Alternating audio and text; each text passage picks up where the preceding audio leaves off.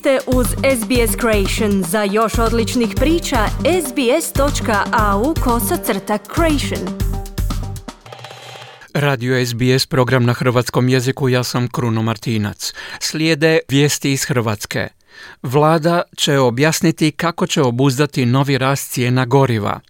I dalje stižu dojave o bombama. Jučer su u Zagrebu evakuirana i pretražena tri trgovačka centra. Ministarstvo vanjskih poslova oglasilo se o tvrdnjama Moskve da su u Ukrajini poginula 74 hrvatska plaćenika. Više u izvješću Siniše Bogdanića iz Zagreba.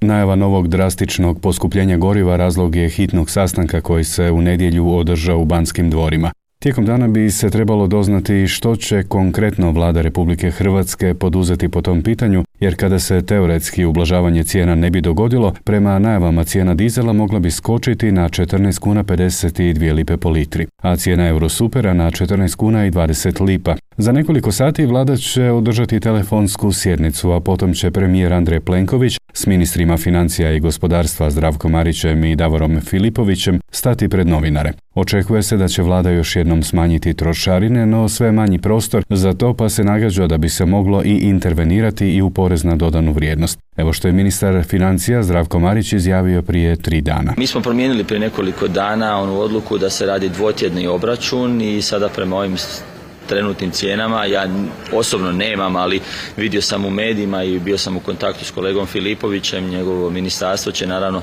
pripremiti sve dodatne analize. Mi smo rekli smo to prije nekog vremena, nažalost ponovno su e, porasle cijene na međunarodnim tržištima. Mi smo u nekoliko navrata intervenirali, pa tako i zadnji put sa dodatnim snižavanjem i trošarine. E, dakle, prostor na samim trošarinama do dosezanja one minimalne koje europske direktive e, propisuju je zapravo ostao dosta limitiran. Nakon ove dve intervencije de facto nama ostaje još nekakvih e, manje od 20 lipa na strani dizela, odnosno nešto malo manje od 40, dakle konkretno 36-37 lipa na dizelu. Kako ćemo i što ćemo reagirati, to ćemo vidjeti. Što bi vlada mogla učiniti, komentirao je za Novu TV energetski stručnjak Igor Dekanić. Vjerojatno će nešto smanjiti trošarina, da li će dirat PDV ili ne, ja čak više vjerujem da ne. To je jedina ona realna opcija. Sve druge opcije bi vodile još većem zadiranju tržišne uvjete i tržišne odnose koje vi kad učinite danas mogu vam donijeti korist za mjesec ili dva, ali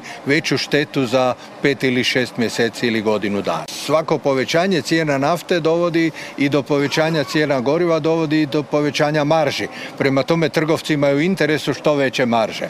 Ali vlada je odlučila intervenirati jer su sve europske vlade odlučile ipak intervenirati jer se mi nalazimo u energetskoj krizi kakvu nismo imali moramo priznati već 48 godina. Može li cijena goriva dosegnuti recimo 50 kuna? Ako potraje rat u Ukrajini, ako se pretvori u veliki rat, vjerojatno može i to. Cijene će rasti dok traje intenzitet borbi u Ukrajini. Čim počinju pregovori, cijene će krenuti dolje, rekao je Dekanić.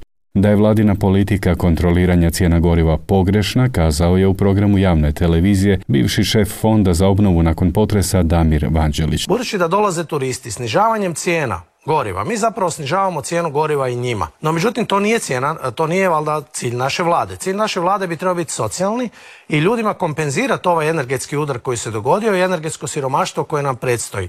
Tu bi ja slijedio primjer Austrije, dakle nismo mi nešto izmislili. Austrija je imala paket, odnosno još uvijek ima paket od 6 milijardi eura, od čega svakom građaninu Austrije daje 500 eura, svakom djetetu 250, a socijalno ugroženima dodatnih 300.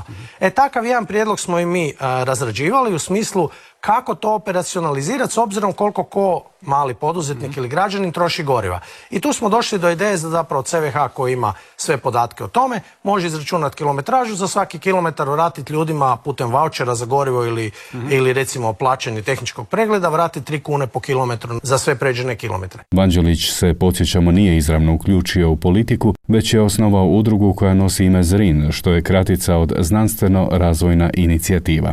U odnosu na lažne dojave o postavljenim bombama u trgovačkim centrima, a o kojima smo govorili prije tjedan dana, ništa se nije promijenilo. Počinitelj ili počinitelji i dalje su na slobodi i izdaleka gledaju paniku i policijske akcije koje provociraju sada već mjesecima. U danu iza nas evakuirana su tri trgovačka centra u Zagrebu u kojima policija srećom nije pronašla eksplozivne naprave. Gradonačelnik Tomislav Tomašević rekao je da od policije očekuje da pronađe počinitelje jer je riječ o kaznenom dijelu. Počiniteljima prijeti do tri godine zatvora. Prijeteće poruke navodno su poslane s ruske internetske domene.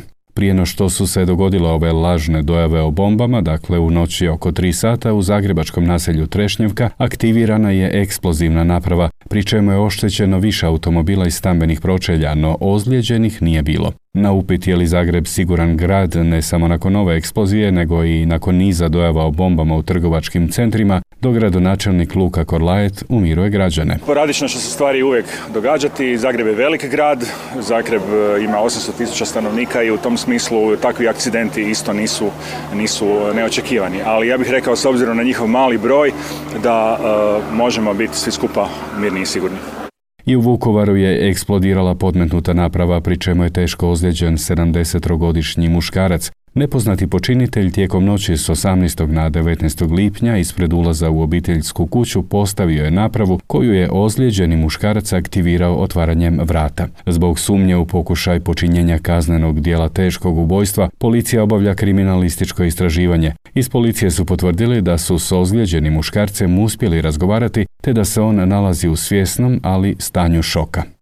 Rusko ministarstvo obrane objavilo je u petak da su na ukrajinskoj strani poginula 74 hrvatska plaćenika, no Ministarstvo vanjskih poslova Hrvatske poručuje da nije upoznato s tim informacijama te poziva na suzdržavanje od širenja neprovjerenih informacija. Hrvatska veleposlanica u Ukrajini Anica Đamić također kaže da nema saznanja o tome. Velika je vjerojatnost da bi se oni sami, ukoliko bi im to bilo moguće ili članovi njihovih obitelji, obratili našem veleposlanstvu koje je i onako dužno brinuti o hrvatskim građanima koji se nalaze u Ukrajini, a s obzirom na to da to nije bio slučaj, mogu samo zaključiti da se radi o neistinitim tvrdnjama, rekla je hrvatska veleposlanica u Kijevu. Ministarstvo vanjskih poslova je priopćilo i da je ministar Gordan Grlić Radman zbog pojave blagih simptoma u nedjelju obavio testiranje na prisutnost koronavirusa i da mu je nalaz pozitivan. Grlić Radman je trebao danas sudjelovati na sastanku EU-ovog vijeća za vanjske poslove u Luksemburgu. U petak je doputovao u Zagreb s turskim ministrom vanjskih poslova Mevlutom Čavušoglom, avionom turskog šefa diplomacije nakon sudjelovanja na Prespa forumu na Ohridu. Idućih dana radit će od kuće, najavilo je tako ministarstvo. Hrvatska demokratska zajednica obilježila je 33. godišnjicu osnutka. Položen je vijenac na spomen ploču prvom hrvatskom predsjedniku Franji Tuđmanu, potom je održana sjednica zajednice utemeljitelja, a na igralištu nogometnog kluba Jarun u Zagrebu održana je i tradicionalna nogometna utakmica. Šef stranke i hrvatski premijer Andrej Plenković. A mi smo tu. Tu su i radna mjesta, tu je i gospodarski rast, tu je investicijski kreditni rating, nema prekomjernog proračunskog manjka, nema makroekonomskih neravnoteža, država staje iza hrvatskog radnika i plaća više od 700 tisuća plaća ljudima u privatnom sektoru, omogućuje za više od 120 tisuća kompanija da ostanu na nogama u krizi u kojoj bi većina njih praktički bila stavila ključ u bravu.